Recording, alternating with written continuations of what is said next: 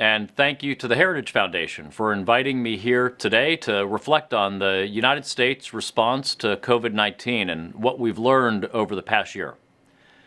It's appropriate this month to discuss what was going on about a year ago, after word of the virus had finally emerged from China, and when the U.S. government began to take action. As anyone involved in emergency response knows, the early actions you take are crucial. They help lay the groundwork for the months that follow. At the same time, decision making early in a crisis is difficult. You have to make decisions based on the information you have at the time. And that information was severely limited by the fact that this virus emerged in China and that it was a novel pathogen. With the limited information we had about the virus, we had to act before the situation became a crisis. And that's exactly what we did. Let's consider when and how the United States became aware of the virus. We learned about an outbreak of pneumonia of unknown origin in Wuhan, China, on December 30th.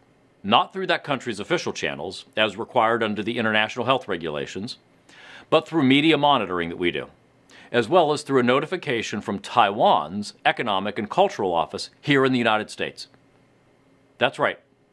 One of the very first ways the U.S. government was notified of a novel virus in mainland China was by people from Taiwan. On January 1st, CDC began developing situation reports on the suspected novel virus. On January 3rd, HHS notified the National Security Council, which began holding daily meetings on January 14th, just three days after China finally publicly admitted the first death caused by the virus, and the same day that the World Health Organization repeated the claim that there was no human to human transmission. We at HHS immediately recognized the potential danger of a novel coronavirus. Potential, not certain danger, but definitely potential.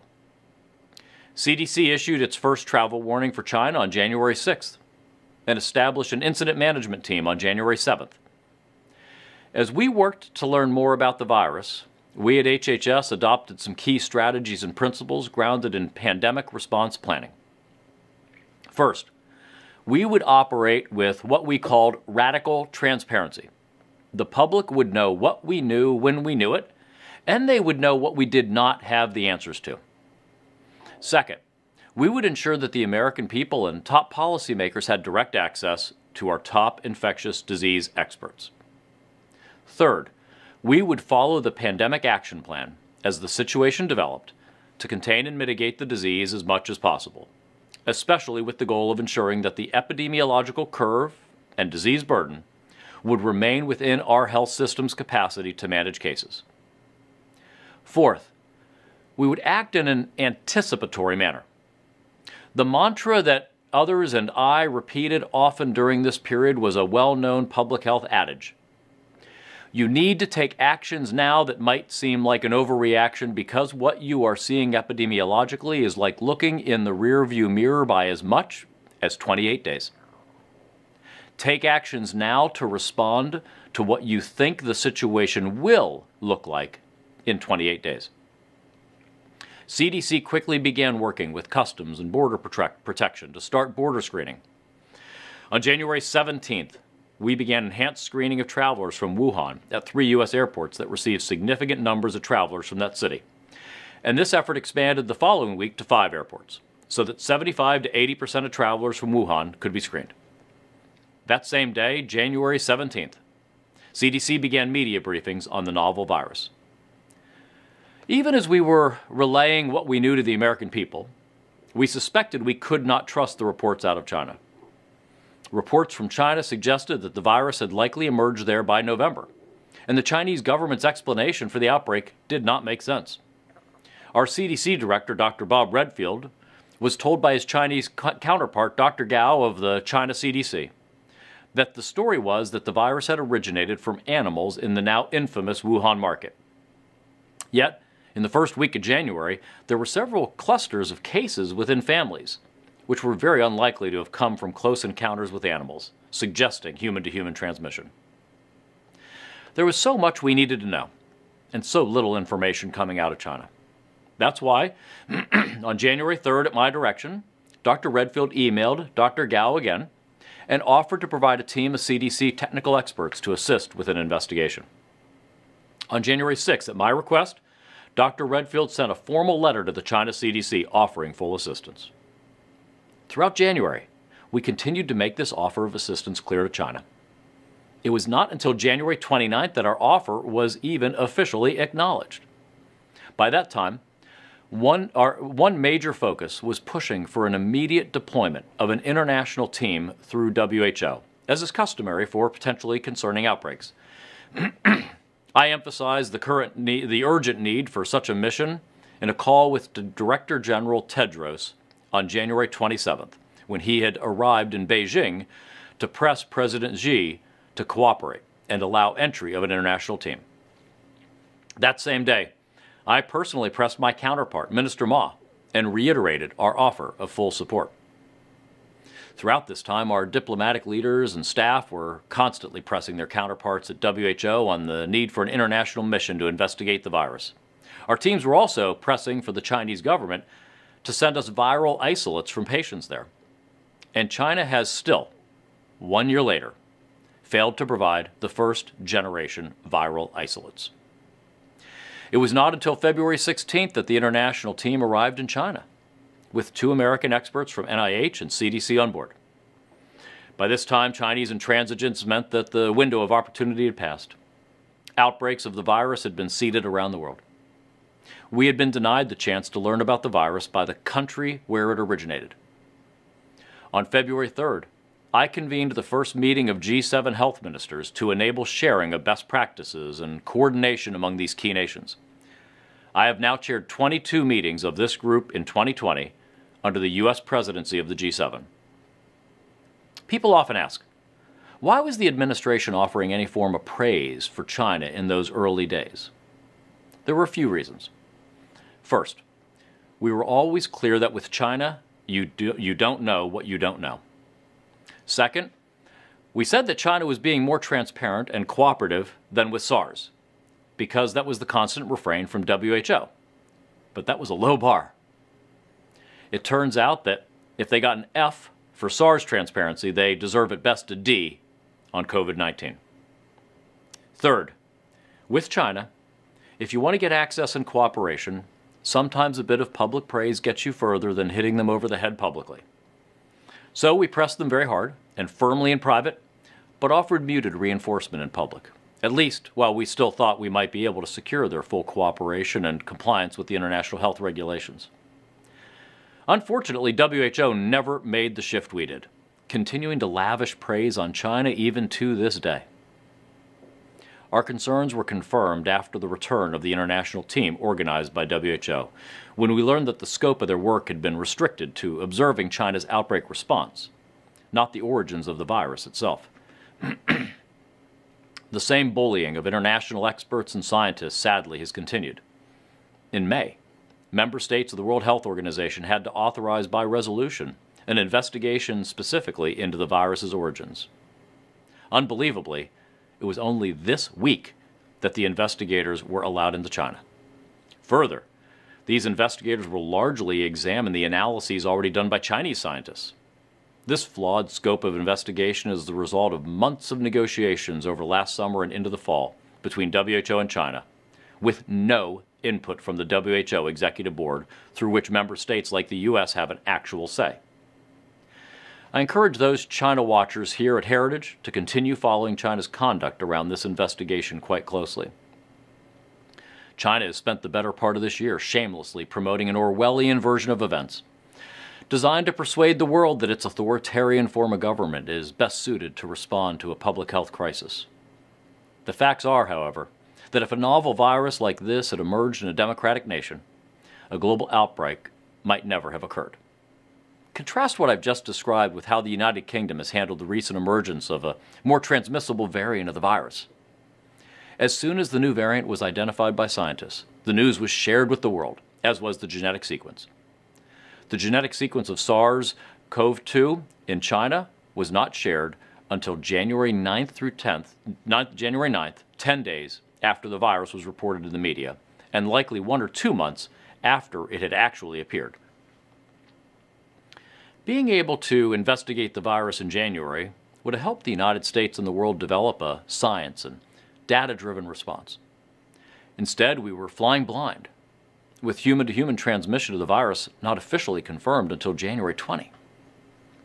But even without all the data we needed, we were looking at the information we had to prepare and formulate a public health response.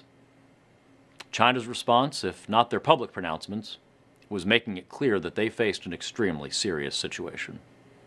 We needed to buy time to prepare. But one potential intervention, restricting travel of those coming from the one place where the virus, was rampant, China, was not part of any pandemic playbook. In fact, it was intentionally kept out of pandemic flu planning. The theory was that travel restrictions could impede emergency responses and cause economic damage far out of proportion to the benefit from slowing the virus's spread. I knew this argument well because it was a central principle in the creation of an international framework for pandemic flu response in the 2000s when the G20 nations agreed not to include travel restrictions as part of our joint planning. Opposition to the use of travel restrictions was a deeply embedded orthodoxy in the global public health establishment. But we saw what was happening in China the lockdown of whole cities. And we saw that it was time to rethink this two decade old dogma. On January 30th, I had a call with Dr. Fauci, Dr. Redfield, and other public health leaders from CDC. Together, we agreed that the situation had changed, and we formulated a case to present to the President. Meeting with the President on the afternoon of January 31st, I explained the case to him. About 20,000 people were arriving in the United States each day from China. If we dramatically decreased travel, we could slow the spread and buy ourselves time. That, I told the President, was the unanimous recommendation of the public health leaders he had before him. That evening, in the White House briefing room, when there were still just 125 confirmed cases worldwide outside of China, I declared a public health emergency and announced the unprecedented restrictions on travel from China.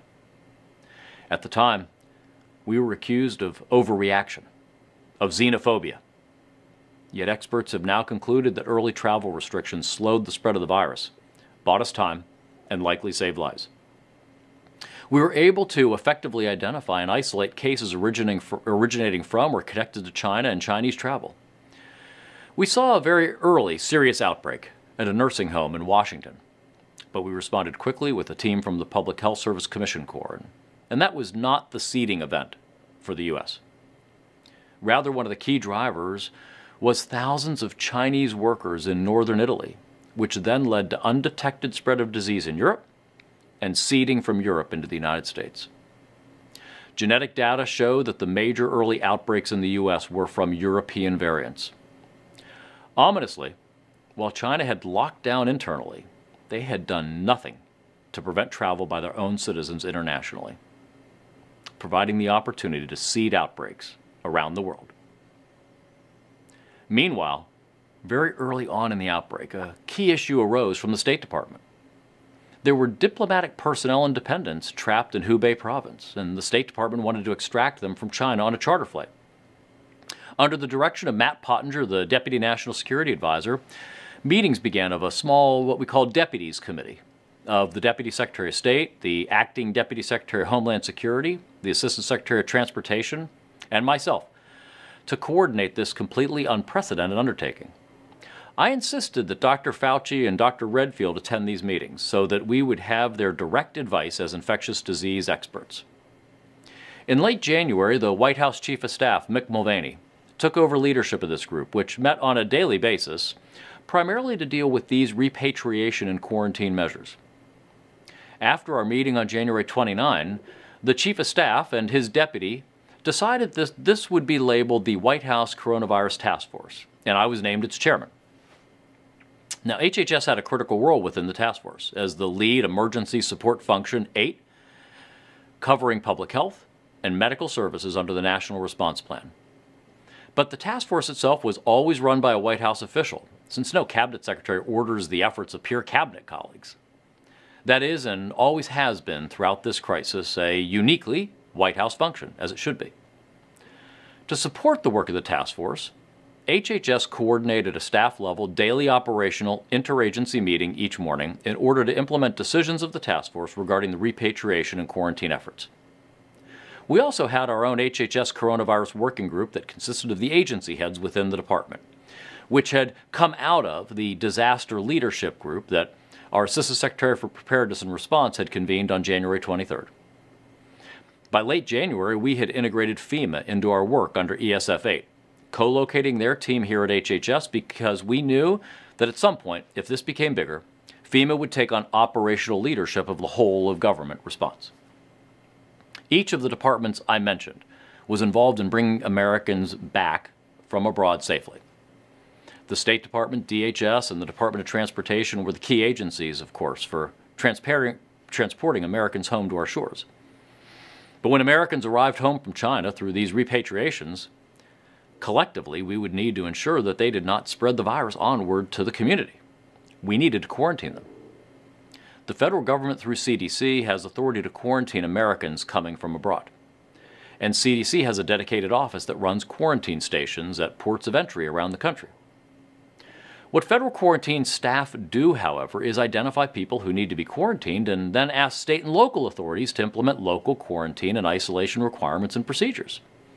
The federal government had not exercised its own quarantine powers since the 1960s, and there was no system set up at the state or federal level for physically housing those quarantined. We had to, and we did, build a quarantine system for thousands of travelers entirely from scratch. On January 29th, the first plane touched down at March Air Reserve Base in California with Americans evacuated from Wuhan. Working with the Defense Department, HHS had housing prepared for them and provided both arrival medical screenings and ongoing care, as well as every other service they needed throughout their 14 day quarantine. Four more repatriation flights later arrived. Over the next month, more than 3,000 Americans would be brought home from China and from the Diamond Princess and Grand Princess, the cruise ships that had suffered outbreaks with large numbers of Americans. There was no documented spread among those quarantined or follow on spread from those we brought home. This was a remarkable logistical and public health achievement, accomplished without any formal pre existing system to pull it off. Although there is reason to believe the virus potentially arrived here in December and January, retrospective analysis from CDC has now confirmed that there was not large scale community spread in the United States throughout February. A study out of Seattle retrospectively analyzed specimens from patients with respiratory disease from January 1st through February 20th and did not find one positive result in 5,270 samples. There's a myth out there that if only we'd had a superior testing system, we simply could have caught any cases and isolated them. But given the retrospective analyses we've now seen, that would have been like finding a needle in a haystack. At the time, CDC was using its systems that detect respiratory illnesses, which was the appropriate way to look for the virus given what we knew about it. And that did not show widespread presence of the virus. The same goes for CMS claims data. No evidence of a significant rise in respiratory illnesses. No country, no country had a specialized syndromic surveillance system back in January and February that could have more accurately picked up cases based on symptoms. And given that we now know that up to 50% of people are asymptomatic, any such symptomatic screening system would have missed half the cases. But we knew, and we told the American people that we could not hermetically seal the United States off, and we would see spread here. We needed the ability to detect where the virus had begun to spread so that we could take containment and mitigation measures. The problem, however, is that the only test the FDA had authorized for COVID 19 in February was made by the CDC and its contractors, which had limited capacity and faced manufacturing problems. The CDC was always able to test every sample it received, and its testing criterion, based on what we knew about the virus at the time, made sense. It was for symptomatic patients with a potential link to Wuhan. But given what we now know about how widely the virus had spread and how it could spread before symptoms develop, what we really could have used was the hundreds of high complexity labs across America such as academic and state and local public health labs, developing their own tests to start testing possible cases. Government rules, however, stood in the way. These labs typically develop tests for viruses on their own, and were starting to use them without ever seeking authorization from FDA. But FDA was now telling them that they needed to receive an emergency use authorization, which requires submitting data to FDA for review and performing a number of validation steps. FDA had announced without public comment in a post on its website that these kinds of tests, which normally require no FDA authorization, would have to receive an EUA during a public health emergency. Not only was this a new and significant burden for labs scrambling to respond to an emergency, but FDA was not even making this requirement clear to HHS leadership or to the public. Labs weren't used to this process, and now they actually had to do a great deal more work before they could start testing than they would if there weren't an emergency. On February 29th, we agreed with FDA leadership that they would allow labs to start using tests they had developed as long as they also submitted a completed EUA application within 15 days. With the EUA requirement out of the way, labs could finally do what labs across the world had already begun doing developing tests, validating them on their own, and churning out results. Still, it was not until mid March that FDA allowed labs to do their own testing without applying for an EUA at all, like they would during a non public health emergency, as long as they were doing so under state oversight. These labs could provide more testing capacity, but a nationwide outbreak required enlisting commercial testing companies, the first several of which received EUAs in mid March. Parts of HHS had already been working with these private sector testing partners for weeks. On February 1st, when there were still fewer than 10 cases confirmed in the United States, a government wide working group led by HHS's emergency response arm, ASPR, formalized a strategy for encouraging and supporting test development. On February 5th, BARDA, a component of ASPR, launched a formal solicitation for applications for federal support. And we made the first funding awards on February 25th when there were still just 14 confirmed cases in the U.S. and only 45 deaths from the virus across the world outside of China. These early investments have led to the remarkable technological advances we've seen in testing throughout this past year, such as the development of rapid tests that have been strategically purchased and distributed by the federal government. In January, we also began work with the private sector to dramatically expand production of supplies available to American healthcare providers. On March 6, the President signed the first emergency supplemental.